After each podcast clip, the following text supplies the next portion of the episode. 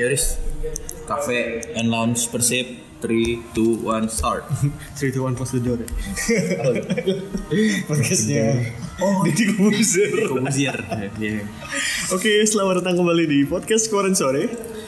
Ya, politik kalau kata Faris. Astaga, lupa lagi. Ini Faris lagi semalam nih. Politik kemarin parah ya, ada yang dibenerin omongan kita dari tadi. Faris lagi sedih. Yo, ini apa grammar Nazi ya. Oke, selamat datang kembali. Jadi kita hari ini akan membahas ya mengenai nasib-nasib primagama. Nasib-nasib dari Nurul Fikri. Iya, betul. Sony Sugema kok. Emang masih ada?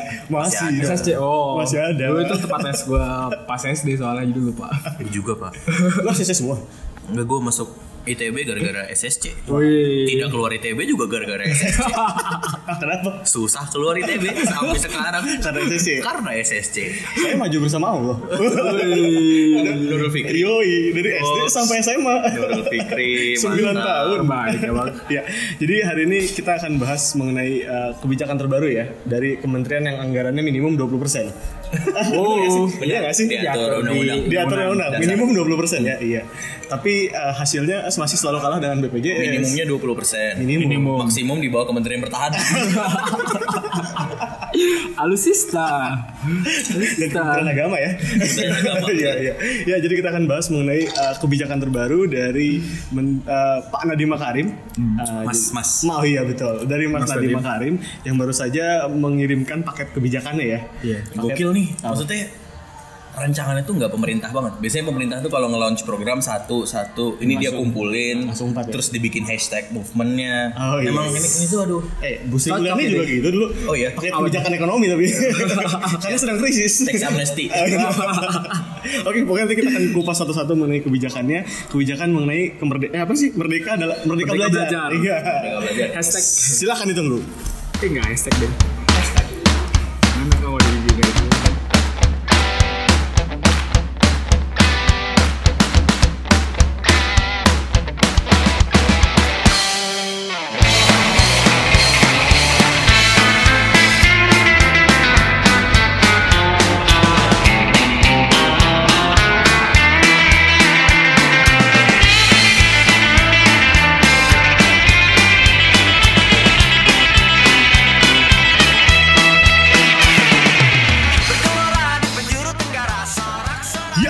Selamat datang kembali. Ya, jadi kita ini bakal membahas mengenai kebijakan dari Kementerian Pendidikan yang paling baru dari Mas Nadiem Makarim ini, yang judulnya adalah Merdeka Belajar. Nah, Merdeka Belajar ini kalau secara preview awal terdiri dari 4 kebijakan utama ya. 4 poin kebijakan utama, yang mana cukup kontroversi ya. Bukan kontroversi sih, memang ini patut dibicarakan karena menjadi ini long life battle nggak sih? Long life battle, iya betul. Ini sebagai pendamping 12 tahun wajib belajar kan kayak gitu ini tuh. Iya betul kuatnya. Jadi secara umum dulu ini yang dibahas tuh ada empat poin. Yang pertama itu berkaitan sama UASBN, yang kedua berkaitan sama UN, yang ketiga berkaitan dengan RPP atau rencana pelaksanaan pembelajaran, yang keempat berkaitan sama PPDB. Itu poin-poin penting utamanya. Jadi kita coba breakdown satu persatu aja ya. Ada apa? Per poin. Maksudnya? Per poin aja. Kita coba mulai dari UASBN-nya dulu ya.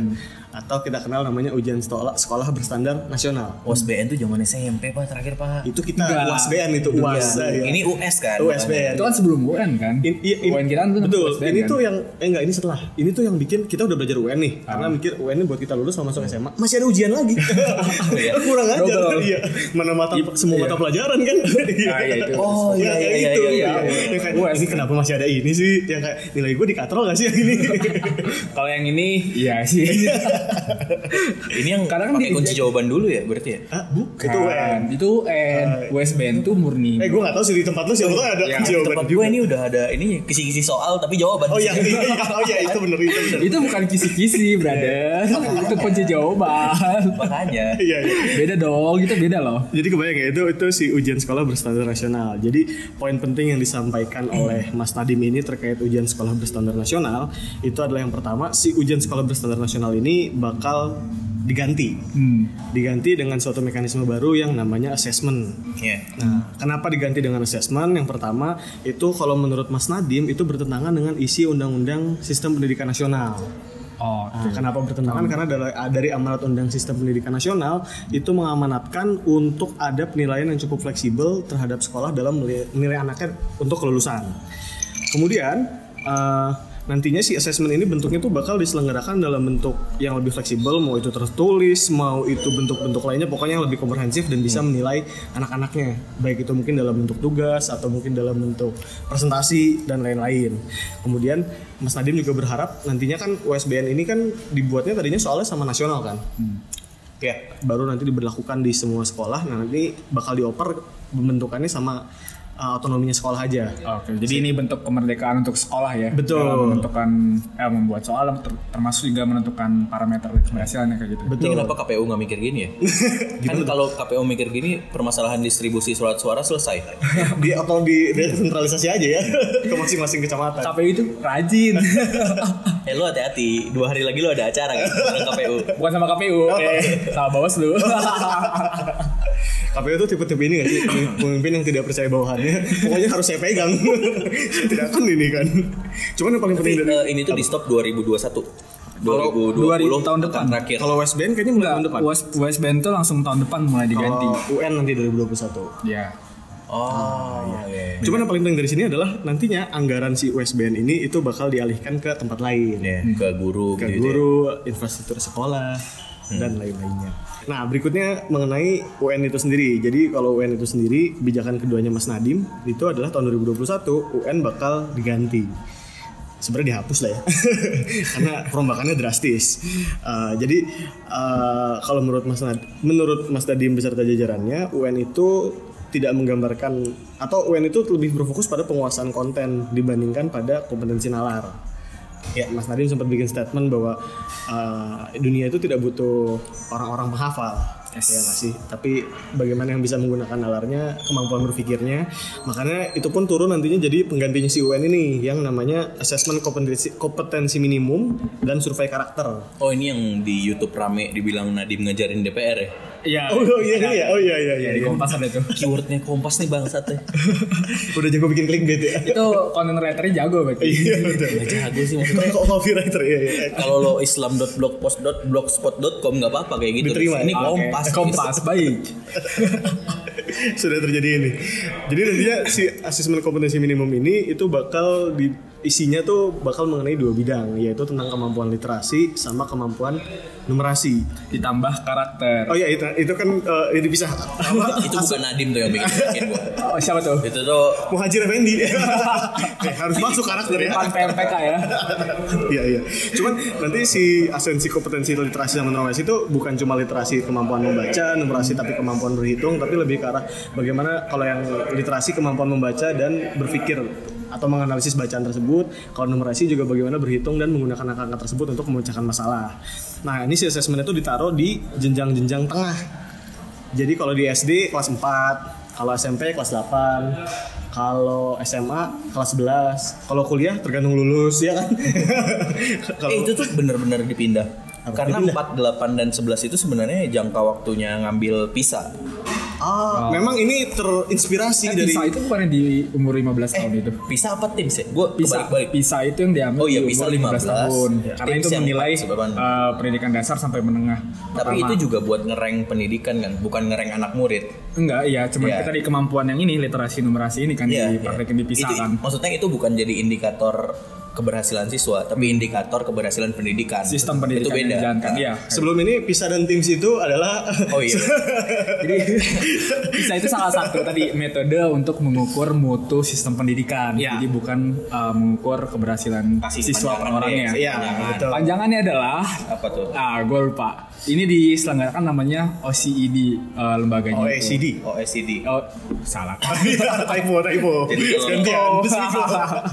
kalau PISA itu Program for International Student Assessment. Nah, Program for International Student Assessment. Nah, itu penyelenggaranya itu tadi kerjasama ekonomi dan pembangunan OECD. Ini kalau nggak salah di Kanada ya kalau PISA ya. Iya.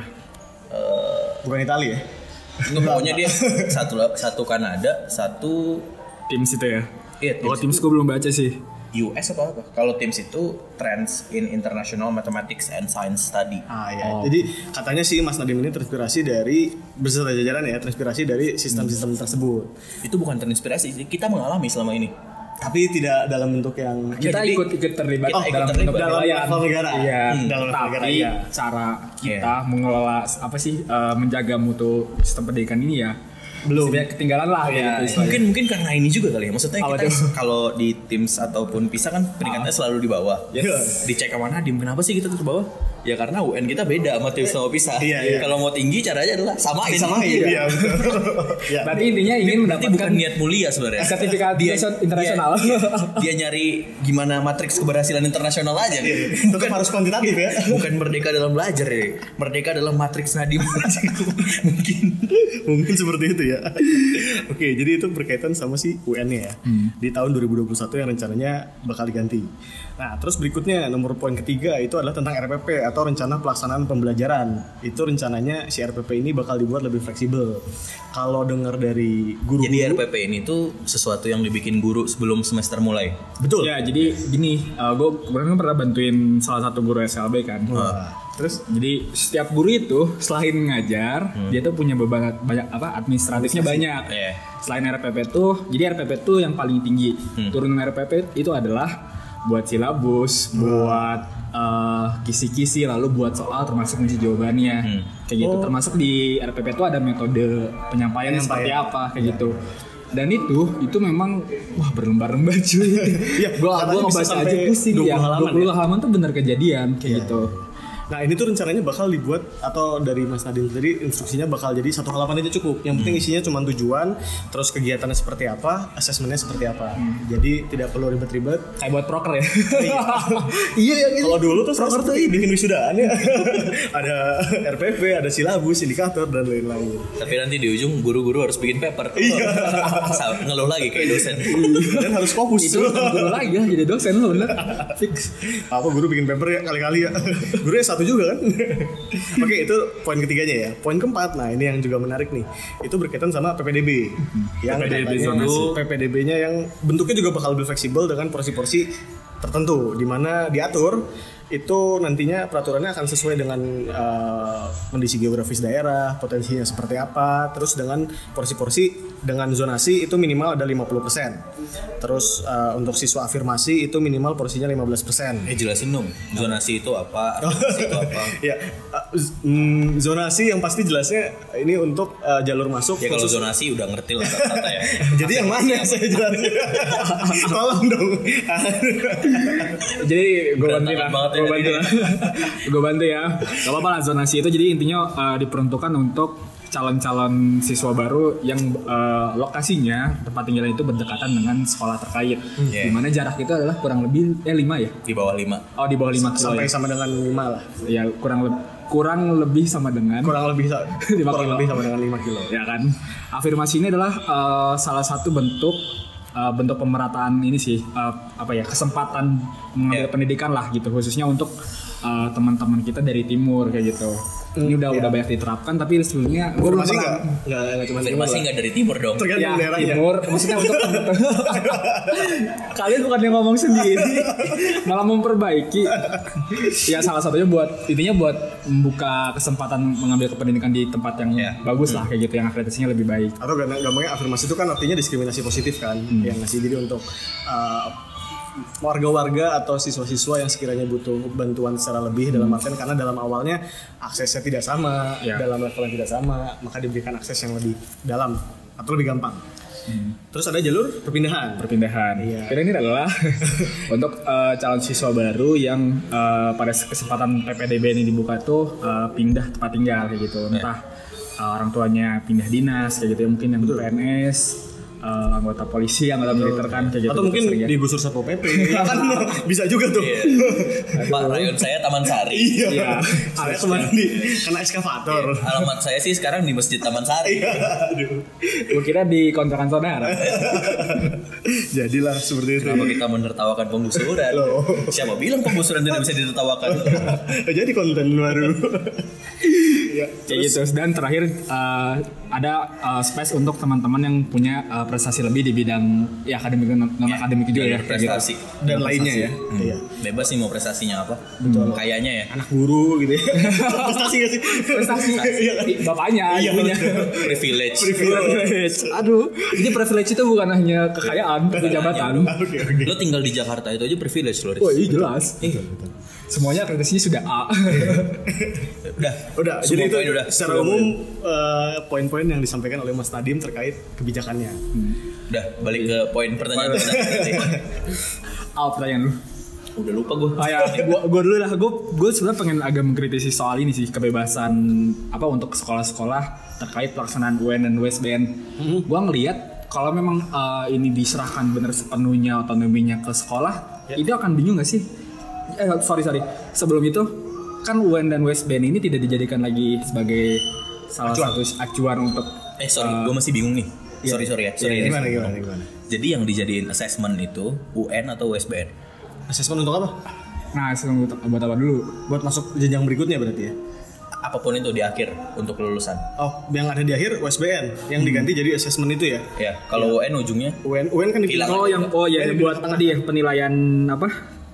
Mutu sistem pendidikan kan? Iya, kalau UN kan berarti situ. Nah, berarti kan USBN ini tetap jadi salah satu penilaian kan, parameter untuk di tingkat selanjutnya. Apapun bentuk ujiannya nanti. Iya, betul. Turunannya seperti apa? Bikin kerja kelompok, bikin suatu karya ilmiah, gerakan sosial mungkin. Iya, bisa aja. Boleh kan? Boleh. Nah, nanti kan misalnya untuk teman-teman ya semua lah ya dari SD, SMP dan ke atasnya. Iya. Gua ngelihat kalau ini misalnya benar-benar dijadikan otonomi ke sekolah, apakah enggak jadi membingungkan ya ketika penerima ini gitu misalnya SMP SMA melihatnya jadi yang apa yang bisa dijadikan patokan dia itu memang yang apa ya yang memang berkualitas itu di mana gitu karena kan beda-beda nih parameternya berarti kan nah kayak gitu kenapa kalau gue ngerasanya kenapa ini ya bagus sih memberikan kesempatan sekolah untuk merdekanya tuh benar gitu ya sampai ke tahap guru tapi akan gue mengkhawatirkan akan ada kebingungan sih sendiri mengkhawatirkan akan ada kebingungan terkait penentuan parameter untuk nanti penerimaan gitu di tingkat selanjutnya gitu gue merasa kenapa enggak di tingkat mungkin kecamatan atau mungkin kota? Karena kan misalnya SD itu kan tanggung jawabnya kan di distrik kota kan. Yes, sedangkan SMP SMA itu kan di distrik provinsi. Kenapa enggak di tingkat itu gitu? Si penentuan parameternya. Jadi gue ada khawatir akan ada bias nih. Iya. Levelnya nih agresif banget ya. Sebenarnya ketakutan gue serius yang sempat kita ngomongin sebelum ini. Jadi gue takutnya justru ketika UN-nya dihilangin, maksudnya satuan asesmen penilaian yang berstandar ini dihilangin. Ujungnya kita akan masalahnya adalah diseleksi masuk kayak lo bilang tadi. Gue takutnya UN itu justru berpindah jadi itu. Yang dijual bimbel itu sekarang itu. Gimana UN berpindah jadi itu? Itu maksudnya ketakutan beban siswa tuh bukan lagi hanya untuk lulus, tapi untuk ke jenjang selanjutnya dia juga tetap harus ikut bimbel lagi dan menghadapi. Anda mau mematikan bimbel maksudnya? Saya mendukung Ruangguru. Paling Ruangguru yang benci sama Nadiem. Anjing, gue baru dapat investment. Tiba-tiba diambil. CEO gue baru masuk status. Ternyata. Curi. Iya kan, nah, itu ada ketakutan di situ, ada biasnya kan. Yeah. Termasuk jadi membuka masalah baru ya. Tapi kalau misalnya ini dijalankan dengan baik, gue setuju dengan langkah ini serius. Karena kalau misalnya ini kan sebenarnya masih terlalu dini buat ngomongin karena ini kan kita sudah kan pasti. Ya. Ini kan ngomonginnya 2021 UN dihentikan, tapi gue yakin mungkin sampai 2025 masih akan memakai sistem yang mirip-mirip UN mungkin. Cuma karena, namanya berubah. Iya, karena kesiapan antar sekolahnya kayaknya Nadiemnya juga udah memaklumi kan dengan ya kalau sekolah nggak siap nggak apa-apa. Yang penting kita mulai dulu inisiatifnya. Nah, kan Pak Nadiem juga gitu ngomongnya dari sekarang ya. Pak Nadiem Gojek apa Tokopedia? Mulai dulu aja. Lupa. Dia dari mana? Dia dari mana? Campaign gitu-gitu. Iya. Jadi anjir sampai mana tadi? Mulai bimbel. Jadi mungkin kalau misalnya sekolah nanti udah, maksudnya ini udah bisa diterapkan secara holistik karena ini kan solusi yang dia tawarkan dari ujung ke ujung kan, maksudnya dari lo masuknya di gimana caranya, yaitu melalui zonasi dan lain-lain.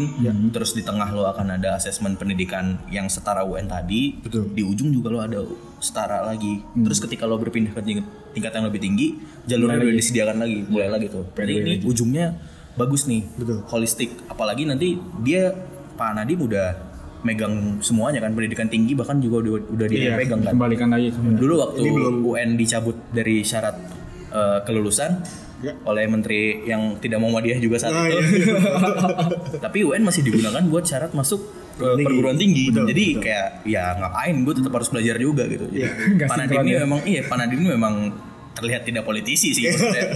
Kalau yang satu itu kan dulu melihat jalan tengah kan. Iya, betul. Kayak oh ini ada orang-orang politik yang pengen Pak JK tetap pengen ada UN, yang ini tetap pengen lebih ada luas UN. Ya? Gimana saya bisa dipuji orang tapi tidak belok gitu. Caranya adalah kayak gini. Kalau Pak Nadiem memang tidak politisi sih langkahnya. Tapi berarti memang kita patut menunggu ya nantinya bentukan seperti apa yang bakal menjawab untuk kebutuhan-kebutuhan masuk ke dalam jenjang-jenjang selanjutnya. Karena ini memang belum dijelaskan ya sebenarnya. Tadi kita mencoba menarik dan berandai-andai kemungkinan-kemungkinannya bakal seperti apa.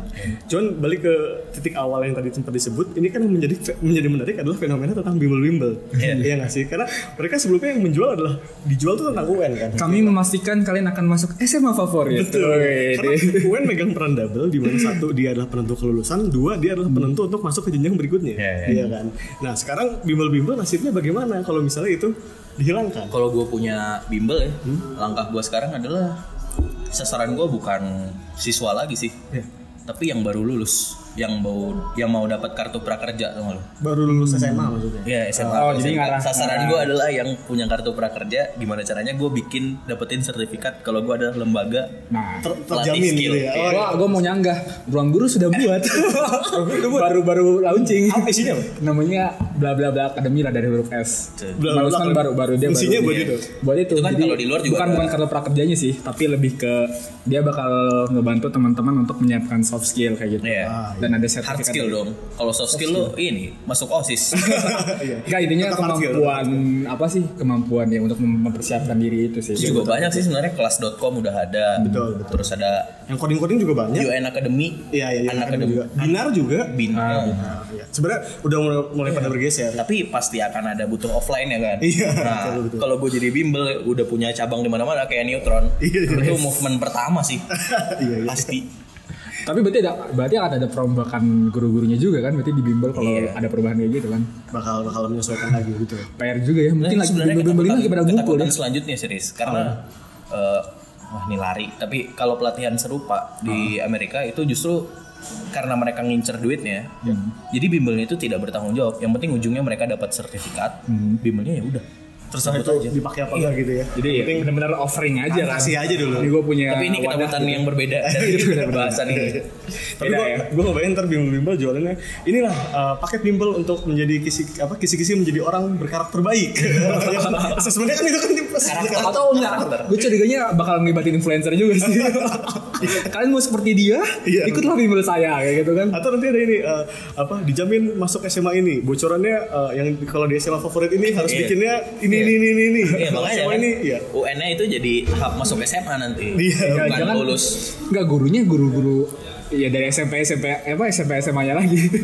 Tapi kan buat menjamin kalau misalnya lo mau bikin sekolah yang inklusif ya, yang mewadahi semua bakat, enggak cuma di bidang pelajaran tertentu, ini langkah yang sangat baik sih.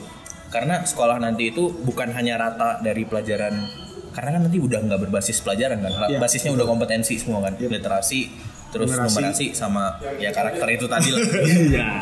Jadi karakter tuh baunya Pancasila nih. Curiga terus lagi. Jadi itu nanti akan lebih variatif tuh di dalamnya. Kalau seninya apa, kalau yang gerakan sosial kayak gue bilang tadi, itu pemerataan pendidikan akan makin cepat.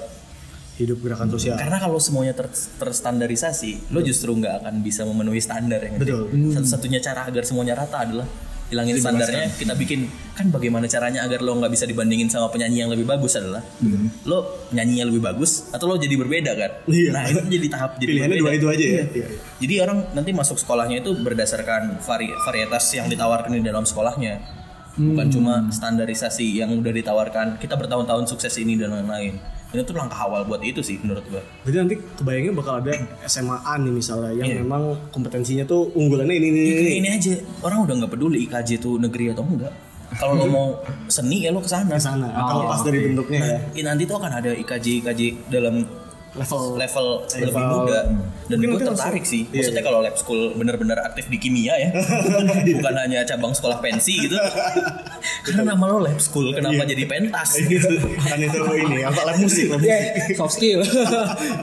Iya. Jadi IO kan. Itu mungkin kayak ada bakal ada jaringannya gitu ya. Jadi kayak dari SD sampai SMA tuh yang bagian seninya apa, nanti ada jalurnya gitu. Bagian itu yang terbayang kan. Idealnya kondisi idealnya. Tapi ya balik lagi ini tahun berapa nggak tahu juga. Tenang saja, 2050 kiamat katanya. 2020 Jakarta tenggelam. Pulang dari awal lagi ke Pontianak. Kan udah pindah, enggak apa-apa. Aduh. Ada pertanyaan berkaitan sama UN ya. Tapi mungkin buat UASBN ini kita bakal nunggu apa ya rencana aksi yang lebih konkretnya ya. Betul. Karena kan baru permen nih. Yeah, itu kan pakai permen itu yang masih general juga sih walaupun udah langkah teknis tapi per daerahnya mungkin akan lebih beda-beda kan caranya gitu kan. Betul. Ya let's see lah. Dan mengingat masih kacur-kacur nih kepala dinas daerah pendidikannya yang DKI yang baru dipecat kemarin. Iya. Ya ini kerja keras sih mereka. Super. Bakal lebih ini ya. Karena lo kalau 2021 udah di stop, udah harus assessment baru. Iya. Berarti lo 2020 tuh ngegas dari awal kan. Iya. Buat nyiapin dengan sistem. Belum lo 6 bulan terakhir tuh harus sosialisasi kan. Iya. Soalnya nih 6 bulan Januari sampai Juni selamat bekerja ya. Selamat bekerja pendidikan PNS. Pendidikan. Iya PNS pendidikan. Sekarang terkait sama RPP nih, gue pengen nanya sebelumnya kan tadi dibilang RPP-nya tuh kan detail banget kan, 20 halaman, ya kan, tapi dari apa namanya RPP silabus, lalala. Sekarang dibikin satu nih, ya kan, dibikin satu, cuman tujuan, kegiatannya gimana, asesmennya gimana. Nah dari sana pertanyaannya ini kan berarti memang benar-benar membebaskan untuk guru-guru masing-masing berkreasi sesuai dengan ininya masing-masing kan. Cuma pertanyaannya adalah kualitas guru pun sekarang belum merata juga kan? Iya nggak sih? Berarti nanti ada kemungkinan bahwa di beberapa tempat ada yang kebingungan dalam membentuk, karena ini kan bentuknya bakal general dong, dibanding bakal luas banget. Tapi karena luas banget ini berarti akan ada kesulitan guru-guru yang tadi ya, dalam artian menyusun hal ininya, apalagi ini sistem baru ya. Mungkin yang sudah cukup atau tadi disebutnya apa ya, kompetensi nalarnya udah baik, dia tinggal bikin satu kalimat dia jalanin. Tapi kalau di beberapa daerah mungkin akan kesulitan. Iya nggak sih? Lo pada ngeliatnya gitu nggak? Iya. Gue setuju sih. Jadi selain ini kan biasanya deregulasi kan kayak gitu. Jadi mempermudah mengurangi beban tadi administratif itu kan untuk guru-guru agar memang kedepannya dia akan lebih banyak waktunya untuk fokus ke murid-muridnya. Jadi benar-benar tergantung murid pendidik ini tuh dapat gitu karena dia bisa benar-benar memonitor si anak ini dari awal sampai akhir itu seperti apa gitu kan input-outputnya. Tapi memang kapasitas guru ini yang memang masih jadi PR kita juga gitu secara spesifik selain pendidikannya secara besar belum cukup merata, guru pun beda-beda gitu. Nah, memang makanya dari salah satu dosen di UNES yang konsentrasinya teknologi pendidikan. Ya. Dia bilang jadi jangan sampai RPP guru ini hari ini dipermudah istilahnya. Jadi dikurangi bebannya.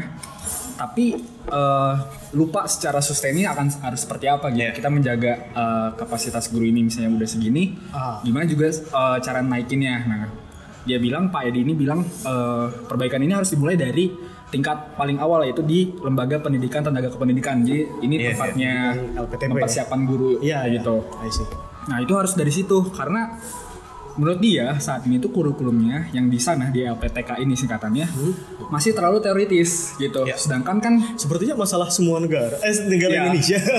Tapi ya ini kan di luar negara kejadian gitu. Betul. Di Indonesia tuh nah itu masih terlalu banyak untuk mata kuliah lah gitu istilahnya. Pembelajarannya masih banyak teoritisnya sedangkan praktik mengajar untuk meningkatkan kemampuan pedagogis. Jadi evaluasi melihat kayak gitunya masih kurang dan juga riset lapangannya kayak gitu. Jadi masih terlalu banyak di ruang kuliah tapi dia nggak tahu kondisi sekolah hari ini apa anak-anaknya seperti apa. Kalau gue ngelihat silabusnya pedagogik gitu ya kan teman gue banyak yang ngopi itu tuh lebih ke situasi pembelajaran sih. Mereka nggak ke output pembelajaran tapi situasi gimana mereka megang kelas dan lain-lain. Kadang outputnya kelupaan ya. Yang penting berjalan lancar. Tapi anggapan gue pengen potong kasar aja sih. Maksudnya kalau lo udah berani protes-protes keberatan bikin RPP, ya harusnya lo punya kualitas bikin yang lebih baik dari RPP. Siap gitu ya mereka ya. Kalau selama ini lo ngeluh-ngeluh RPP doang karena banyak tapi lo nggak punya kualitas, pusing. Ya gimana ya, gitu? Ya benar. Maksudnya gini, gue menyorotinnya jangan sampai ini tuh cuman kayak satu kebijakan tuh tidak ditunjang lagi dengan kebijakan yang lain. Kan kita kan harus memikirkan dari hulu ke hilir kan, sistemik lah ya. Di hulunya ini teman-teman guru ini siap nggak untuk disediakan hanya dengan membuat RPP satu lembar yang berarti harus sangat amat berkualitas kan, gimana caranya itu memang benar-benar bisa jadi satu patokan kan buat dianya sendiri, dan juga ke depan ya mungkin orang tua juga bisa melihat gitu kan, jadinya oh ini loh yang diajarkan kepada anak saya gitu kan. Nah, betul. Ini yang sedikit dikhawatirkan karena memang kondisinya seperti itu gitu, di LPTK tuh masih seperti itu. Tapi kalau gue jadi Pak Nadiem udah ada jawabannya sih. Ya ini kan hanya langkah awal, bukan solusi dari semuanya. Tapi gue malah kebayang nanti bentukannya guru-guru bakal kayak stand up comedian. Ada kombutnya. Jadi kan bikin satu nih. Ini baiknya gimana nih? Oh, mending dicoba kayak gini. Jadi seru dong. Iya kan? Jadi saling ngumpul ya. Gue ngelempar di kelas kagak masuk nih. Ya karena forum itu tidak hanya protes-protes aja kan. Karena fleksibel kan dia enggak sih. Lo kan sering terbuka. Iya. Harapannya guru-guru lebih solid lah ya. Lo tau enggak sih kalau di SMA gitu suka ada sesama guru sejarah nih. Oh iya. Wah, di sana mau ngajarnya gimana? Di sini mau ngajarnya gimana? Iya. Itu jadi terkait RPP ya. Sekarang buat yang PPDB nih, yang zonasi. Ini kan salah satu statementnya Pak Nadiem adalah di pidatonya ya. Ini kan dia mengungkapkan 4 poin ini di pidato ya. Bahwa tema utamanya adalah Merdeka Belajar. Kita lihat bahwa si zonasi ini itu kan digunakan dalam membatasi sesuatu dalam ruang lingkup geografis.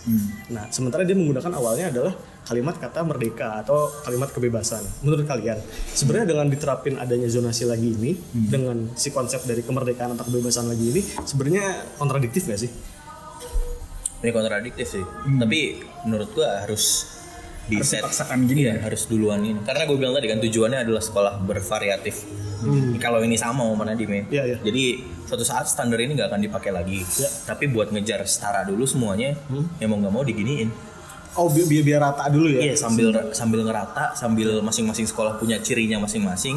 Kemudian tadi yang mau gak mau dibikin yang masuk tuh bukan hanya diseleksi oleh yang pinter-pinter, gak ngumpul di satu titik. Jadi mau gak mau akan dihomogenkan dalam satu tahap untuk setelahnya dibebaskan. Jadi ini kayak tahap awal untuk bisa pada akhirnya disiplin itu mungkin mengikat di awal tapi di akhirnya membebaskan. Seperti kalimat siapa ya?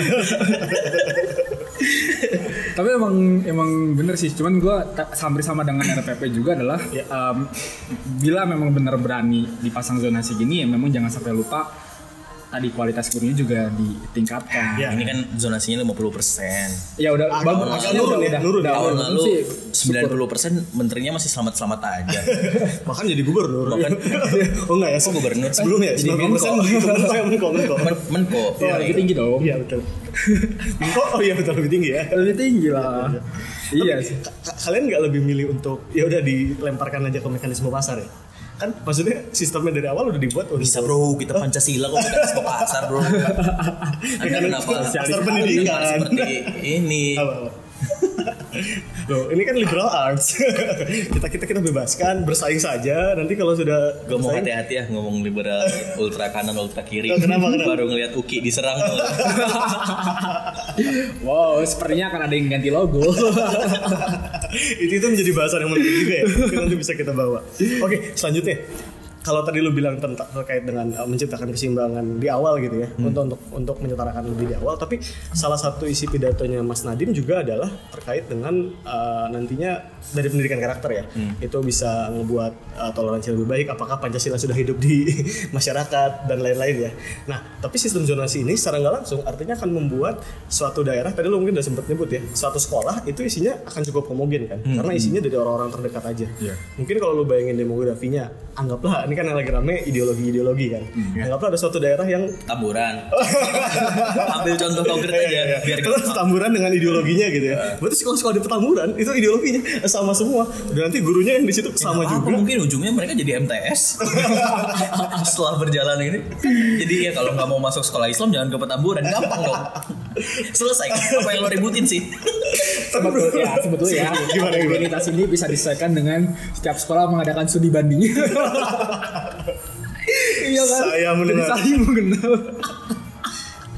Ya udah, intinya ini bagus sih, maksudnya kita lihat aja sih keberaniannya Pak Nadiem untuk buat langsung buat kebijakan baru dan ya, bisa dibilang baru ya, maksudnya baru di sini ada perubahan yang cukup signifikan lah kayak gitu. Sangat lah.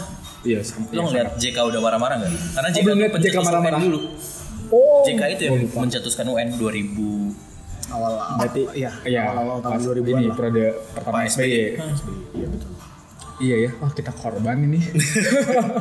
Tapi berarti poin-poin utamanya tadi adalah pertama pasti kita nunggu tentang gimana mekanisme penilaian sih, untuk rencana masuk ke jenjang berikutnya ya. Yes. Karena itu kan belum kelihatan kan. Iya. Dan jangan sampai itu jadi maksudnya UN selanjutnya gitu. Betul, betul. Yang di, orang berjuang di sana. Iya. Akhirnya hanya rebranding aja. Perpindahan aja. Perpindahan aja. Iya. Kita tunggu itu. Kedua, sebenarnya cukup menarik untuk melihat si assessment-assessment ini di akhir udah enggak memberatkan, tapi assessment dalam kegiatan pembelajaran selama di sekolah sepertinya tetap perlu cukup kuantitatif ya, yang untuk ngebantu si guru-gurunya sendiri, apalagi melihat komposisi guru-guru kita tadi. Karena gue udah capek ngelihat anak-anak SMA ikut komunitas hanya untuk bio Instagram sih. Jadi mungkin setelah adanya assessment ini bakal lo akan melihat mungkin kayak Greta Thunberg di sini kan, yang punya concern akan suatu hal dan bisa ngegerakin satu sekolah buat ikutan dia gitu. Ganyang PKI yo. Topiknya sudah jelas dong di Petamburan. Anjir, gue jadi inget yang viral di Twitter. Yang calon perwira TNI. Calon akademik. Admil. Aduh, itu komen-komennya lebih lucu sih, Riz. Anjir ngakak.